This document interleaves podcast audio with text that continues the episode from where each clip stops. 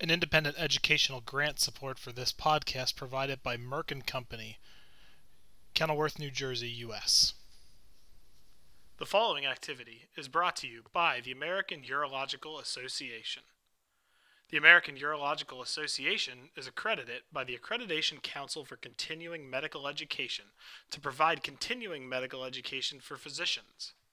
To learn how to claim CME credits for your participation in this activity or to view faculty disclosures, please visit the AUA University at auau.auanet.org.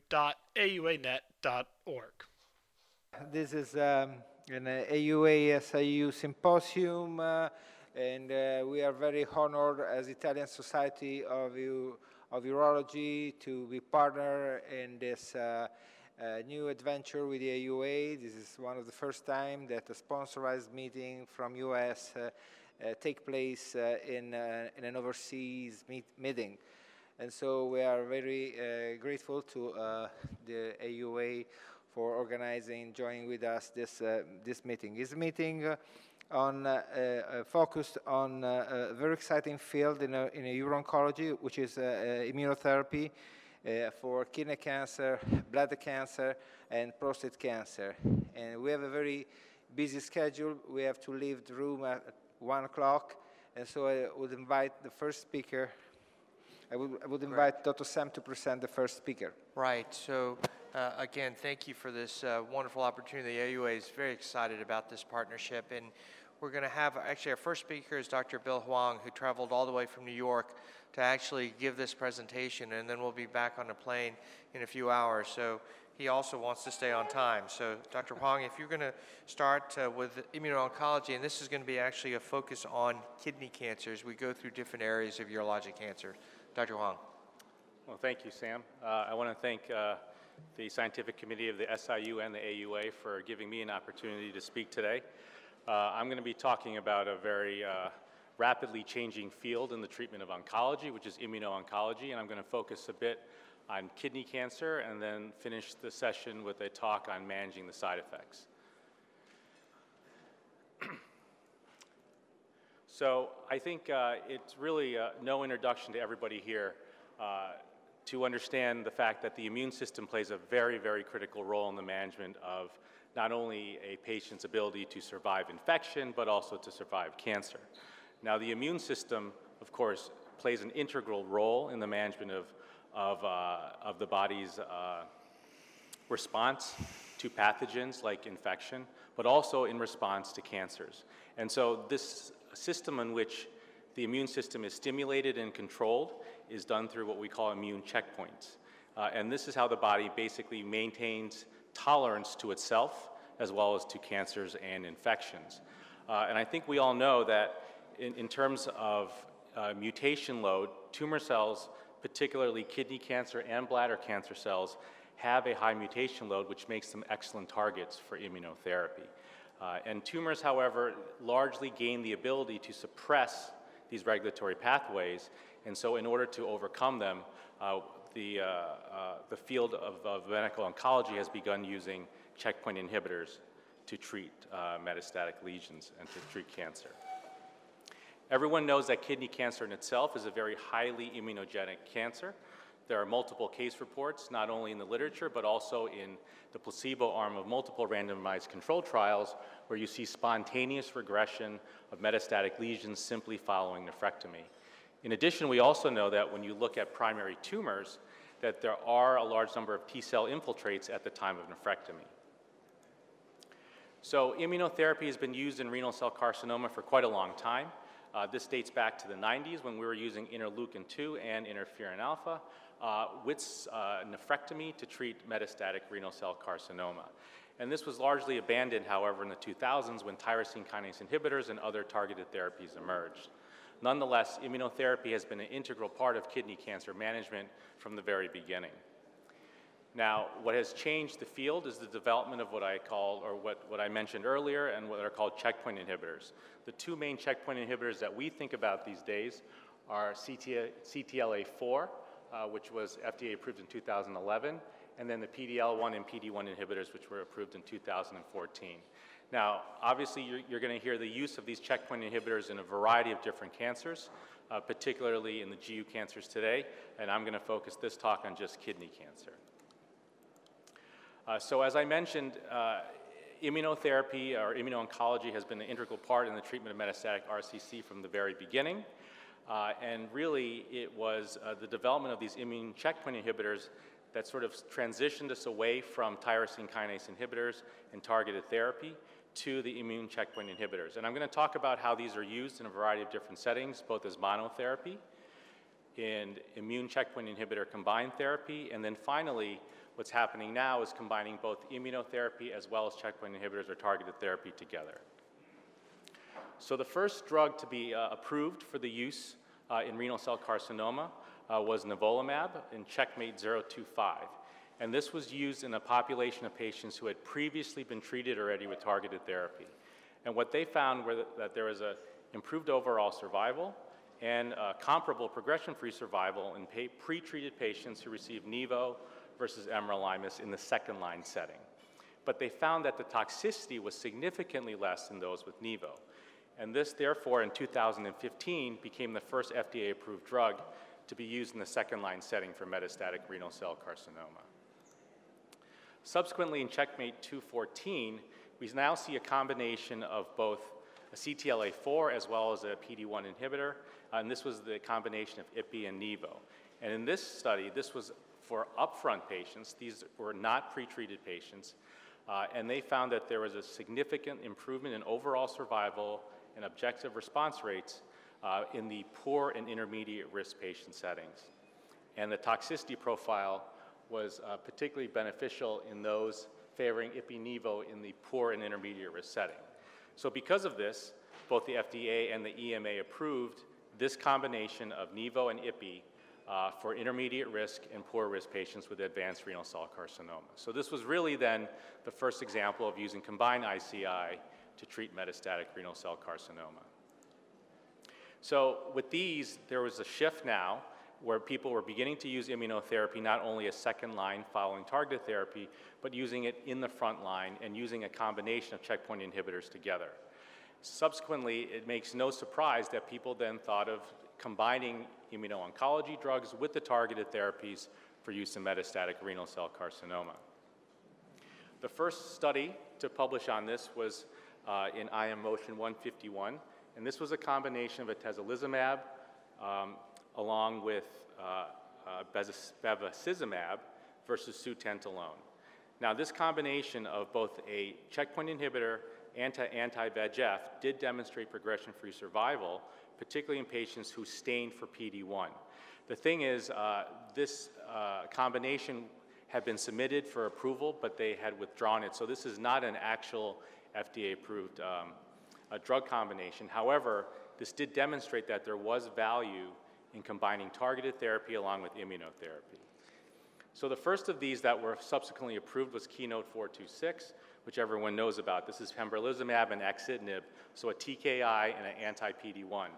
And the combination of this drug of these two drugs uh, is a significant drug combination to remember because this actually demonstrated progression-free survival and an objective response across all groups. Remember, ipi-nivo was in the poor to intermediate risk, but when you look at pembro and axitinib, this demonstrated benefit regardless of favorable risk, intermediate risk, or poor risk. So not surprisingly, the FDA approved and the EMA both approved this drug for the use uh, of advanced renal cell carcinoma across all groups and many be, uh, began recommending this in the frontline setting. Uh, subsequently, there is one more combination which is currently approved, and that's the combination of avelumab along with axitinib, and this demonstrated a 31% reduction in disease progression and death, regardless of PD-1 expression, but specifically looking at those with PD-1, they demonstrated a 39% reduction. So this combination of a PD-1 as well as a targeted therapy uh, also gained uh, approval. So at this time, in terms of the uh, FDA in the United States, we have, in the second line setting, we have Nivo, and then in the first line setting, we have Nivo and IPI, Pembro and axitinib, and avelumab and axitinib. So these are currently the FDA-approved checkpoint inhibitor combinations. So because of these advances, this has changed how the AUA, the NCCN, and the EAU uh, make their recommendations. For favorable risk in the front line, it is still a targeted therapy, such as pazopanib or sunitinib, but axitinib and pembro combination is now for favorable risk considered a frontline setting. Then other recommended uh, regimens include the ones that I just mentioned, which is ipi-nivo, as well as axitinib and, and. And then the second line setting, you then begin to see a variety of other combinations. Nivo alone is also used in the second line setting if you've failed targeted therapy. In terms of the EAU, standard of care now for favorable risk is Pembro and axitinib. So again, now it is no longer just a targeted therapy, but for favorable risk, it is the combination of both an immunome checkpoint inhibitor along with the targeted therapy. And then for intermediate and poor risk, you've had axitinib and pembro along with ipi-nivo. So the guidelines have really fallen into place uh, and adjusted themselves accordingly to uh, approval of these drugs. And if you think about how quickly this is moving, three of the four combinations were just approved within the past year. So this is rapidly, rapidly changing. Some of the things that we don't have answered at this time is what about ipi-nivo for favorable risk? Is it a good idea to use it in favorable risk, or should we just follow what the guidelines say and use a targeted therapy, or use the combination of pembro and axitinib? Well, I think one of the problems is that ipi-nivo has significant toxicity. So for patients with good risk disease, a TKI alone may still be more value. Uh, the other option, of course, is to use Nivo alone, and some people are recommending this and adding the IPI, which is the more toxic of the two checkpoint inhibitors, as needed based on the response.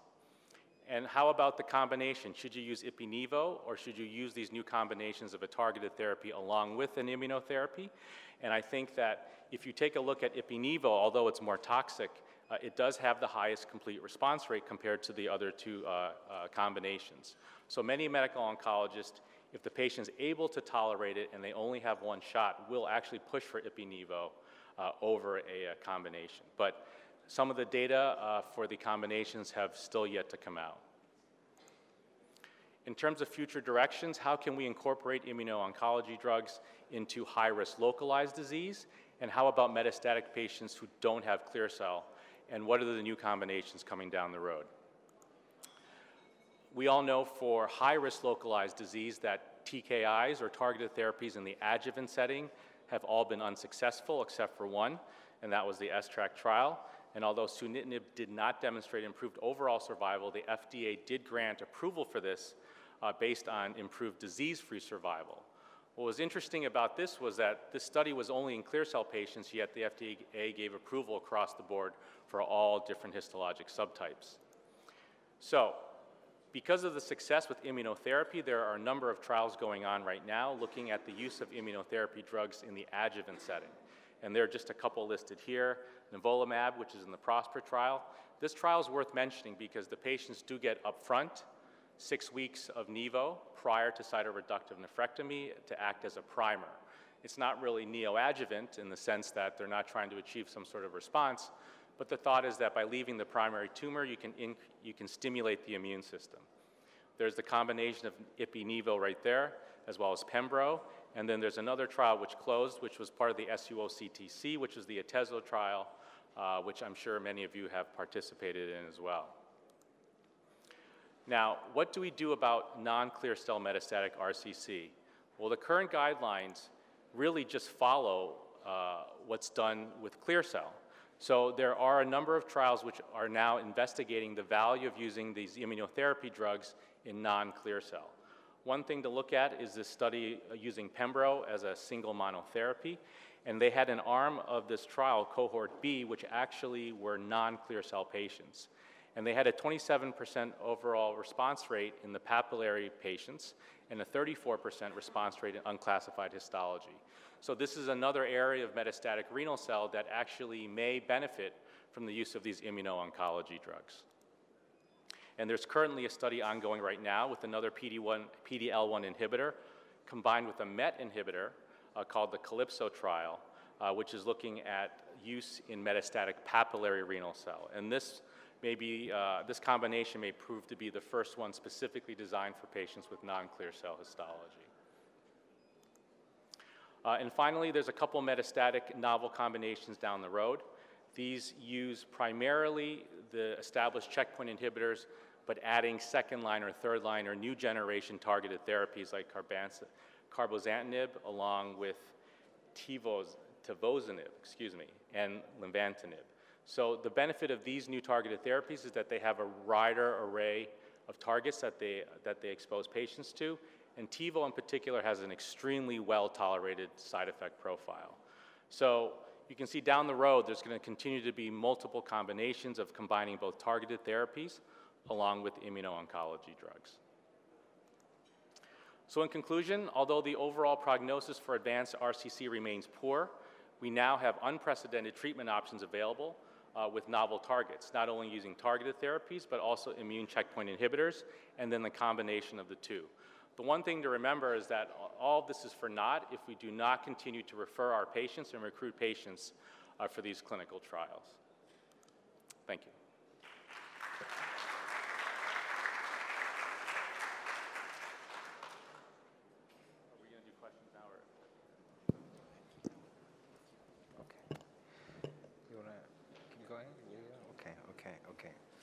Okay, so we move on to we move on to the next speakers. We had a change in the program and uh, invite Professor Alberto Briganti, is uh, expert leading in prostate cancer and is full professor of urology at Universitas Vita Salute San Raffaele. Please, Alberto. Uh, thank you very much. I would like to thank the scientific committee of the Italian Association of Urology as well as the AUA for this great and invitation. I'm very honored to, today for being here just to address one of the major topics in advanced prostate cancer, which is the possible oral immunotherapy, uh, which has become a little bit hot topic after a certain of failures that we have seen in clinical practice and in trials. These are my disclosures. I would like to thank personally one of my research fellows, his name Vito Cucchiara, is here in the room. He actually is working a lot in the field of immuno-oncology. He is the real engine of many data that I'm going to show you today. So what is about cancer immunoediting? So what we know is that immunoediting of cancer is a sort of an extrinsic tumor suppression mechanism. And to make a very long story short, to make a very uh, sophisticated and complicated thing easy, we can divide the immune response to cancer into three phases. One, which is the elimination phase, which initiate, in which initiate with a response by both innate and, and adaptive uh, uh, immunity towards cancer. Then in the equilibrium phase, there is a certain uh, call of other cells like T cells, myeloid-derived suppressor cells, macrophages, which actually release cytokines, which create a sort of equilibrium between the tumor microenvironment. And then we have the escape phase. And in prostate cancer, the main topic here is one, to understand how to decrease the immunosuppressive status, which is released by cancer cells. The tumor microenvironment is a very complicated thing. It's not only cancer cell, of course, but it's serious cancer cell plus several other cells which actually gets around the tumor or infiltrate the tumor again. And we are, can divide that into adaptive immunity, which is main based on the dendritic cells, T cells, and NK, NK cells, or innate immunity. And the hot topic here in prostate cancer is not any longer the T cell, but the hot topic in prostate cancer is how we can modulate the activity of macrophages and myeloid-derived suppressor cells. I will get these in a minute. I rely mainly of, of what is available on literature, knowing that many of the trials testing immunotherapy so far absolutely failed in assessing tumor response and outcomes of patients with prostate cancer, and mainly tested in patients with very advanced disease like metastatic CRPC. The very first data that we had in the literature is based on this vaccination, which is the Sipuleucel T, never approved in Europe. Basically, is a form of adoptive cell therapy. You give vaccination, you actually take the blood of your patients, you expose the antigen-presenting cells to a couple of antigens which you know being on the tumor, and then there is a response back by the T cells which attack the tumor, which is located, of, of course, in different sites. And so you actually uh, uh, uh, teach the, the, the T cells to fight against the tumor binding these specific antigens very disappointing results. This is not the disappointing results overall because this is an impact trial, which is the very first phase three trial, which showed there was actually a benefit in overall survival, which anyway was minimal. And there was a lot of side effects, which brought FDA to approve anyway the drug, but these did not be approved in Europe. So we cannot use the vaccination, at least in the form of T, in Europe so far. There is actually another trial which is again used the vaccination so using the T cells again. It is a PROSTVAC, which actually was a trial in which patients with metastatic CRPC were enrolled and patients were randomized to different form of vaccination versus placebo, actually no difference at all. So again, another kind of failure of vaccination in, in advanced prostate cancer. Now, what about T cells? We are in the era of PD-1, PD-L1 inhibitors, so this is currently used like pembrolizumab in, in bladder cancer, pembrolizumab even in kidney cancer, or nivolumab, and the same has been tested in prostate cancer as well. And the main modulatory effect here is how to block the interaction between T cells and cancer cells or antigen cells by blocking either PD-1 or PD-L1, the first one being expressed on T cell, the second being expressed either on antigen cells or cancer cells. But you can also block CTL4, which is another way of communications between, between T cells and cancer. And again, ipilimumab, which is the, one of the very first tested anti-CTL4 drug has be also been tested in patients with metastatic castration-resistant prostate cancer, but again, a failure. So we are in the era of failure of commonly used uh, uh, immunotherapy, but again, this is very advanced disease. Patients in whom, anyway, the system, the immune system was anyway dysregulated by a very advanced disease and patients who were heavily pretreated. There is another, another trial which showed, again, another failure. And they just took patients with metastatic castration-resistant disease, but before chemotherapy, and again, using of ipilimumab was not effective at all in terms of PSA response, but more importantly, in terms of patient survival. And actually, there has been a trial which I think many of you know, which has been published in the New England Journal of Medicine, in which uh, it has been tested also the role of anti-PD-1 in many cancers, including prostate cancer, but there were very few patients with prostate cancer, and again, there was no objective response in terms of, of, of, of, of progression. So any kind of modulation of PD-1 and PD-1 so far has actually failed in prostate cancer. This is the biggest trial available so far in terms of the role of pembrolizumab, which is again an anti-PD-L1 drug that we currently use, for example, in bladder cancer. This has been tested also in prostate cancer, but again, in patients with metastatic castration-resistant disease. This, is the Keynote 199, has been just published or presented at ASCO, not published yet. But what we can derive from this trial, that there is some subgroup of patients who might respond to pembrolizumab. And these are more or less 80 or to 10% of the overall patient population.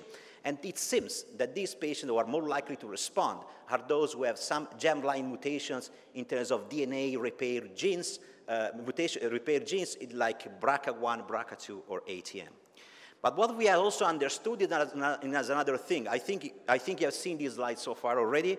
And prostate cancer is actually here. The tumor mutational burden, the actually, the mismatch repair defects in prostate cancer in terms of genomic assessment is very weak and is very low. So we are talking about a, a, a disease which has by itself, in the vast majority of the cases, a low mutational burden on which we can act. Why do we say that? Because it has been shown that patient with actually, I don't know if there is a pointer here, but anyway, patient with DNA mismatch defect are those who are actually worse prognosis and these patients are those who have higher rates of PD-1 cells infiltration in the tumor, high rates of lymphocytes in the tumor. So mainly what we will see in the future that we can target the population of patients with the mismatch repair genes and then are likely the most suitable candidates for therapy with either anti-PD-1 or PD-L1 therapy.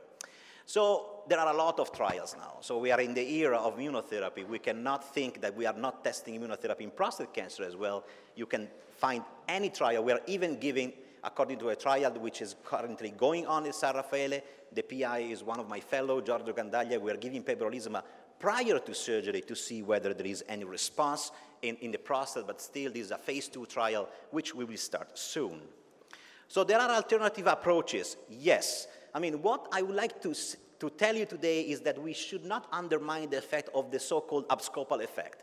So now there is a big trial in prostate cancer which show that if you irradiate the primary tumor, only the primary in patients with low volume metastatic disease upfront, you may increase survivals. And it's possible that this is related to the fact that immune, the radiation therapy exposed novel antigens toward which T cells act, and this is then, I mean, distributed to, towards the other side of metastasis. So it's possible the radiation therapy might modulate the immune response and there will be trial more and more ongoing combining radiation therapy plus um, uh, plus, uh, uh, plus immunotherapy.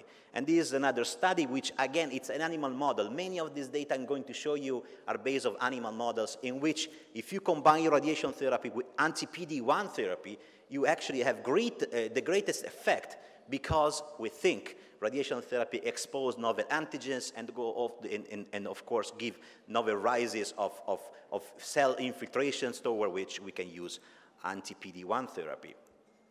So what about, what, what about uh, sorry, I, I to, to, to, go back. The other thing that we are doing at San Raffaele as well, it's a very nice thing. So we are doing like the CAR T therapy. So we are trying to engineering T cells towards cancer. We have kind of strong immunological department at our place. So we are doing something which has been published already.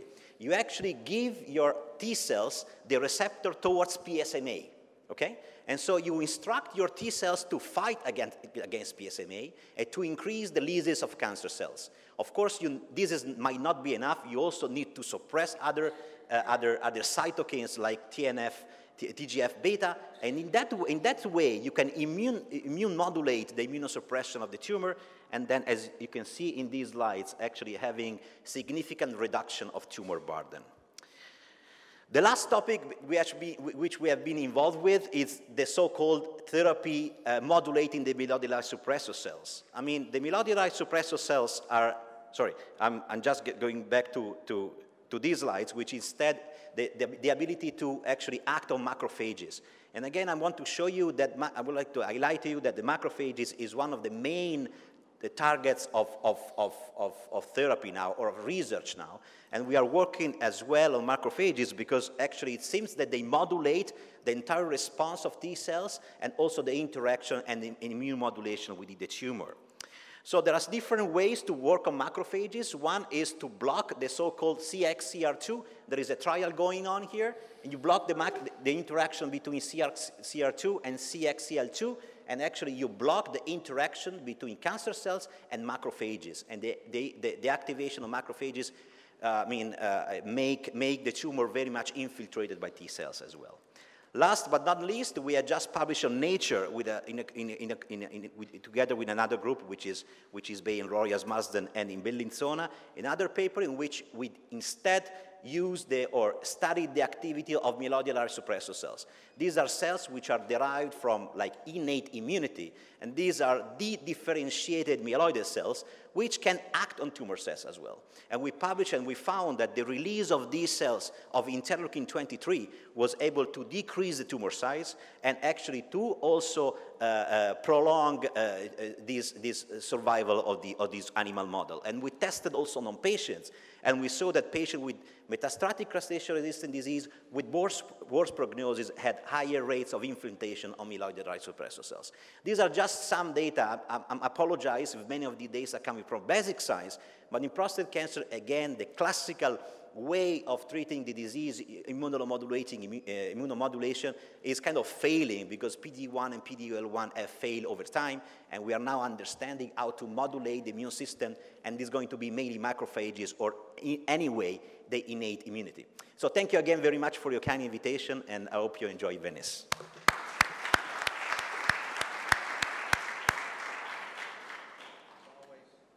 As always, we learn so much from Professor Briganti. We're going to keep the program moving. Uh, we'll actually have Dr. Holzbeierlein from the U.S.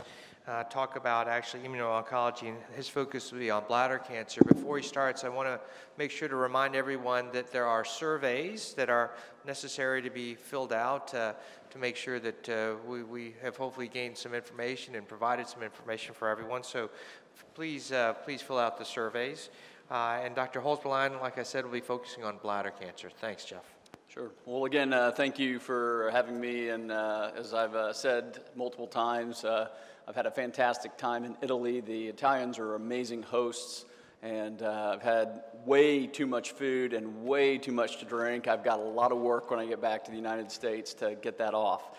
I'm going to move through uh, quickly through some of this um, because you've seen this. That you're going to see these are consistent themes. The data that's very similar in kidney cancer, less so in prostate cancer but in bladder as well. And certainly the mechanisms are all of the same. So I'll, I'll skip through some of those slides more quickly and go to some of what I think are some of the more unique things about bladder cancer. And uh, I'll also, in, in my typical fashion, sprinkle in some opinions of mine um, and sort of some of my beliefs uh, that aren't always supported by data. Uh, so I have no disclosures. Um, you know, bladder cancer, the one thing I do want to point out, of all the cancers that we treat, has the longest history of immunotherapy, and that's BCG, of course. Um, BCG was first uh, tried by Morales in uh, the mid 1970s and was approved for use in 1990 by the FDA. Um, we don't still exactly understand how BCG works, but certainly one of the mechanisms that's proposed is through a T cell response. The rationale for using immunotherapy in bladder cancer uh, is um, well supported, and that's because we know that it has a high mutational burden, and we've seen other slides throughout presentations that have shown that it is one of the cancers associated with the highest mutational burden, and therefore could uh, be susceptible to the use of immunotherapy. And of course, it has known PD-L 1 expression as well. Um, there's a real need in bladder, obviously, and that is because you know a full 10% of patients are going to present with metastatic disease at the time of their diagnosis. And although primary cytotoxic chemotherapy remains the cornerstone of treatment for these patients, we know that the vast majority of these patients are not cured by chemotherapy. Um, and so durable responses or cures are less than 10%. Furthermore, and probably more importantly, is that many of these patients are elderly and they're just simply not candidates for the type of chemotherapy that's necessary. And that's primarily cisplatin based chemotherapy, and that can be due to a number of things. Um, and again, as you look at the different uh, survival rates by stage, the more disease they have, and uh, the worse it is. If we looked at chemotherapy just in general, this is some historical data just looking at response rates to single agents, and I won't spend much time here, but again, cisplatin being the cornerstone of chemotherapy for bladder cancer. And I think it's these combinations that have been tried, and, and some of the, the best success uh, from Cora Sternberg's work showing that MVAC had an overall response rate of about 58%, um, with a complete response rate of about 11%. I want to highlight this just for a minute, and that's because I'm not going to show you a single slide on immunotherapy that has a response rate like this. So I think we need to be careful about sort of saying, oh, we're just going to go to immunotherapy. We must remember that if the patient can get chemotherapy, they should get chemotherapy. The response rates are better. Um, immunotherapy has a role, and we'll talk about those roles uh, as I go forward. So until uh, 2016, we really had no second line agents. Obviously, in Europe, vinflunine was approved for use, um, but in the United States, it never received appro- uh, approval. Um, we do can use vinflunine and uh, have done that occasionally with some good response anecdotally. Um, and taxanes have probably been the, the second line therapy of cornerstone in the United States, but uh, progression free survival is about two to six months, and overall survival about five to eight. So, not, not very encouraging. Here are the uh, agents, and again, I won't spend much time on the mechanism slide, we've seen that. And here was just the evolution of systemic therapy for urothelial cancer. So, really, until 2016, with the approval of atezolizumab, um, we really hadn't had anything uh, in, in the United States for quite some time.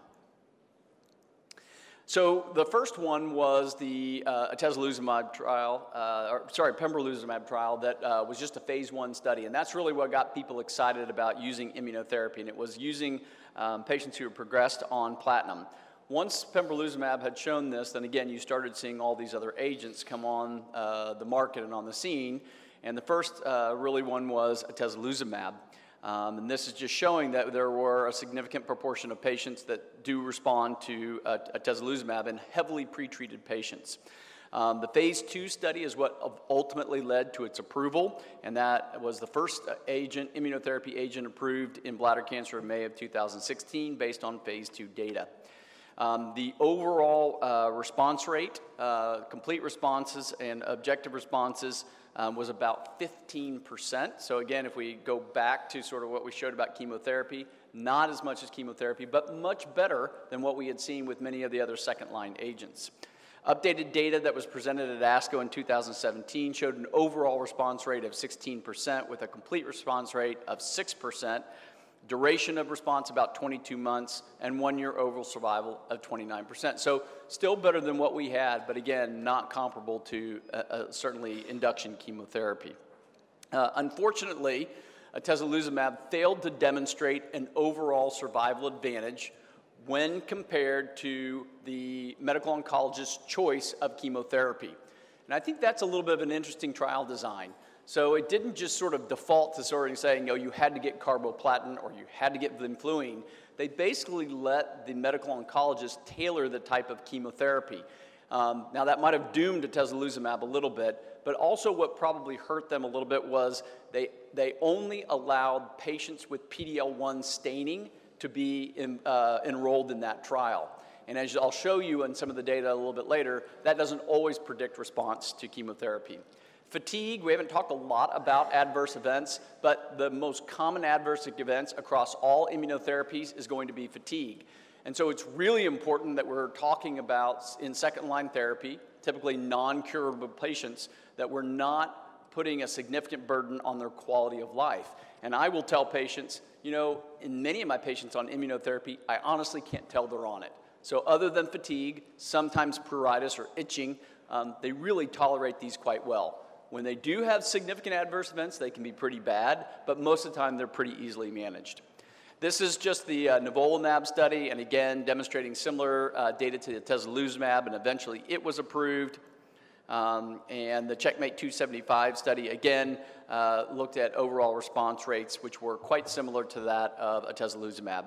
And then moving on to uh, nivolumab, uh, similar again in terms of response rates um, to the other two um, and uh, again showing progression-free survival advantage.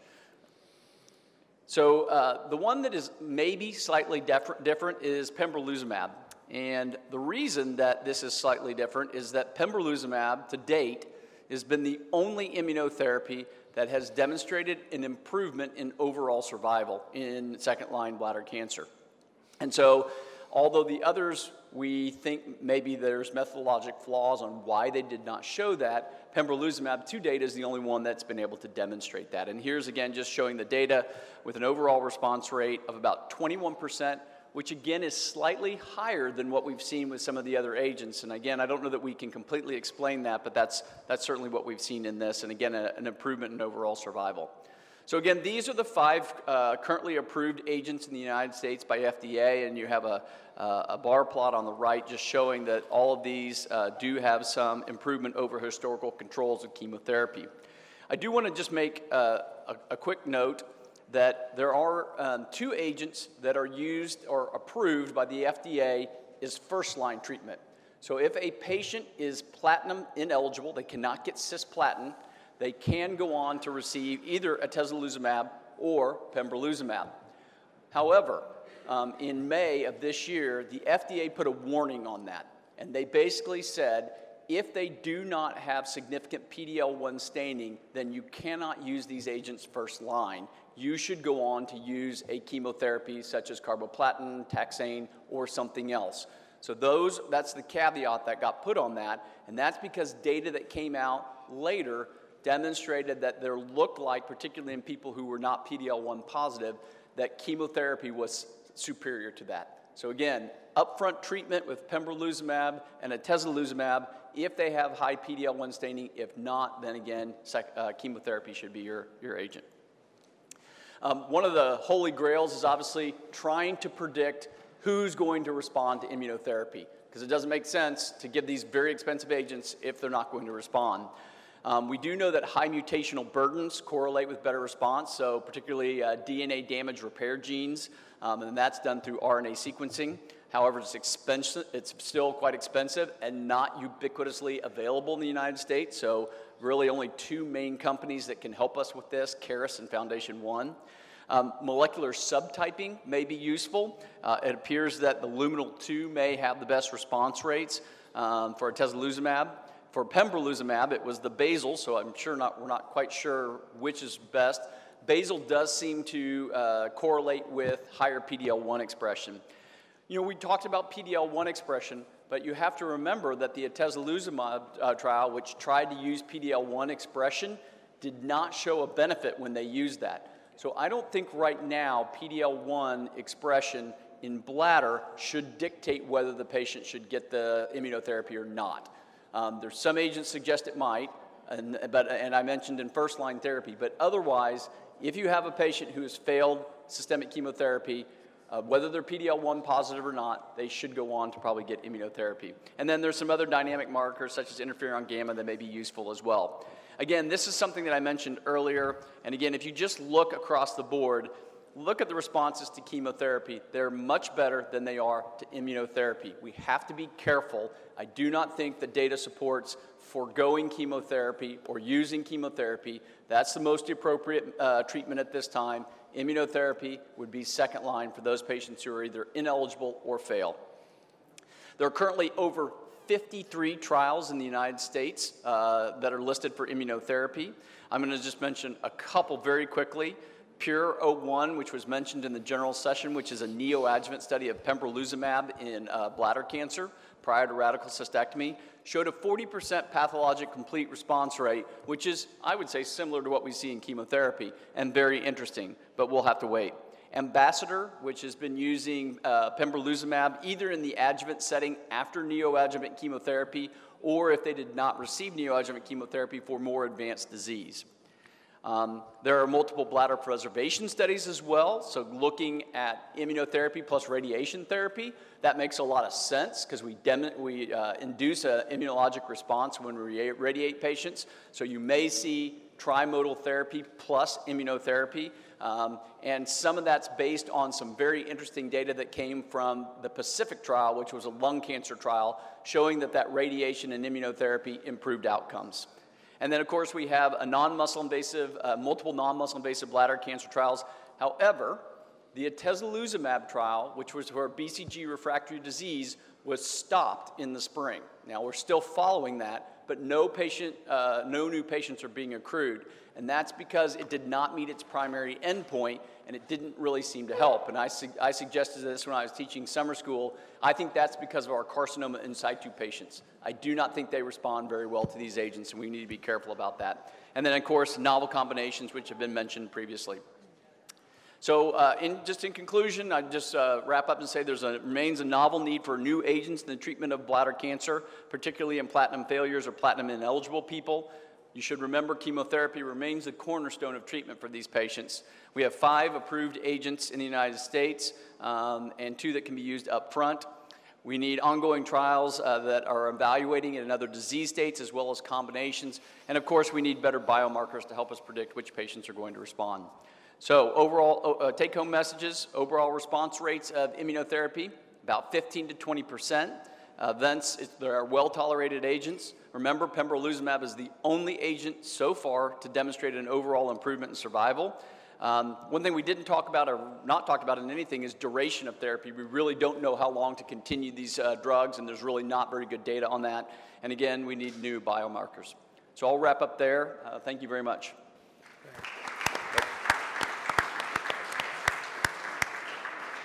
Thank you very much, Jeff. Uh, we've got, uh, we're just going to take a few extra minutes here as we finish up the program with Dr. Huang, who will uh, just take a few minutes to focus in on the side effect profile. Uh, I want to thank everyone again for, for the attention. Um, Bill?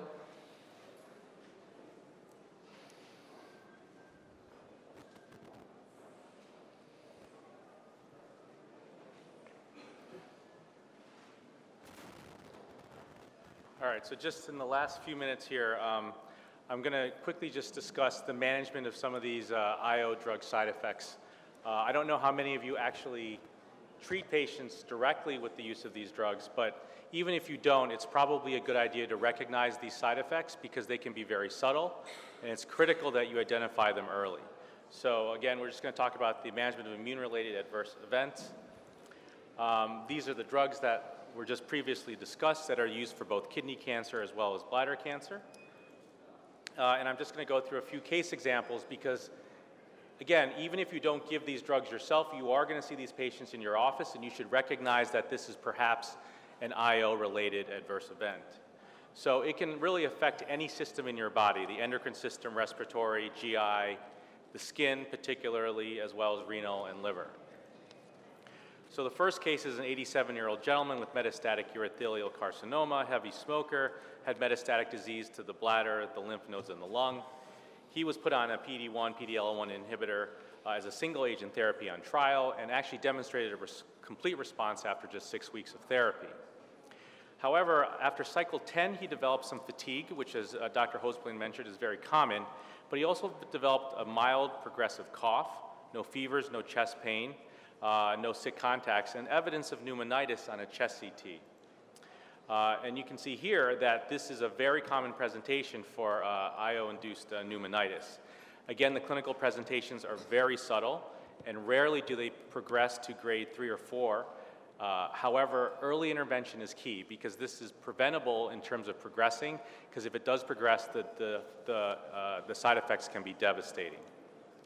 Uh, so the treatment for this is to initiate early oral corticosteroids, prednisone 1 milligram per kilogram, and this should provide you with a dramatic improvement in symptoms within 24 to 48 hours.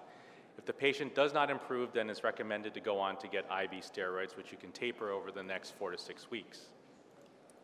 Uh, this is just a graph on, on how you manage it based on the severity. Most of these are going to be the same for every type of uh, adverse event, which is to either delay the therapy or discontinue the therapy completely and to start corticosteroids, either orally or IV, again, depending on the grade. For grade three and four with pneumonitis and a few other of the side effects, they really do recommend discontinuing the therapy altogether, and I'll get into that a little bit. In case two, we have a patient who received neoadjuvant chemotherapy and then trimodal therapy and then progressed. He subsequently received both PD-1 and CTLA-4, so probably Ipi-Nivo, and had a partial response after eight weeks. And he developed pretty significant skin toxicity rapidly after, after uh, initiation of the treatment. Again, the skin presentation is variable, and if it's very subtle, you can just treat it with topical steroids and some ointments to help prevent the itching, uh, and you can even use antihistamines. But you can see when it does get severe, it does require uh, more aggressive treatment, which includes holding the treatment itself, oral steroids, and then you can potentially resume the therapy uh, after the symptoms have uh, resolved. Obviously, if they develop something severe like TENS, then you should permanently discontinue the medication. Uh, this is another patient here who received uh, PD-L1 and CTLA-4 combination for metastatic urothelial cancer and developed watery diarrhea. And this became pretty severe, up to eight times a day, just after this third uh, cycle. There was no evidence of any nausea, vomiting, peritoneal signs, abdominal pain, or blood in the stools. Uh, and so, given the degree of severity, this patient was maintained on the treatment and given prednisone. However, one thing that, that uh, we've begun to realize over time, particularly with the GI patients, uh, is that you can give Remicade or infliximab uh, to help treat these uh, symptoms. Now, this patient did improve uh, after giving the Remicade uh, and then did resume the treatment. However, the diarrhea recurred and subsequently required both prednisone and additional doses of a biologic and subsequently had to discontinue the treatment altogether. This graph, again, is very similar to the one that I demonstrated for pneumonitis, uh, which is, again, oral steroids, IV steroids, discontinuation of treatment, but the most important thing is to recognize the signs when they are not severe, when they're not grade 3 and 4, because the uh, subsequent consequences can be severe. And in this particular situation, this patient was able to resume treatment, however, ultimately discontinued it. Uh, again, this is just summarizing what I just mentioned, the use of steroids, IV steroids and oral, and adding a biologic such as Remicade for severe or refractory disease. Uh, finally, I just want to finish up because we only have a few minutes. This one is an example of arthritis uh, following use of a checkpoint inhibitor. Uh, this patient uh, tested positive for a variety of different autoimmune uh, factors in her blood. and in this particular situation, although this is not uncommon, or this is uncommon, again, the treatment would be steroids here, discontinuation of treatment, and adding a biologic, such as infliximab. Uh, and then just in the few minutes, I think it's worth mentioning that there are subsequent effects that can be permanent, and this often happens uh, in the thyroid or in the pituitary or adrenal glands. So unlike GI and skin and the lung, which I mentioned, uh, if you do see adverse events uh, in the endocrine system, these may be irreversible, and the patient may be uh, required to undergo lifelong supplementation. Uh, and then finally, hepatotoxicity is one that we also have to keep an eye on. Again, the treatment is holding the medication and initiating systemic corticosteroids. So in summary, uh, the AE events may be irreversible, particularly the endocrinopathies, and uh, these do require ultimately re replacement. But the key thing here is to recognize these very early, particularly because they're treatable and they're generally reversible. Uh, it is unclear at this time whether or not we should challenge these patients uh, and resume treatment if they've had some of these side effects, uh, as the, we may be um, unroofing or showing some autoimmune uh, problems that the patient may already have. Uh, biologics are very effective in the treatment, particularly if they don't respond to steroids. Uh, and at this time, uh, there is no sort of way to recognize which one of these patients are going to develop these side effects. So again, early diagnosis and aggressive treatment with steroids uh, is key to preventing life-threatening consequences. Thank you. Great. Thank you so much.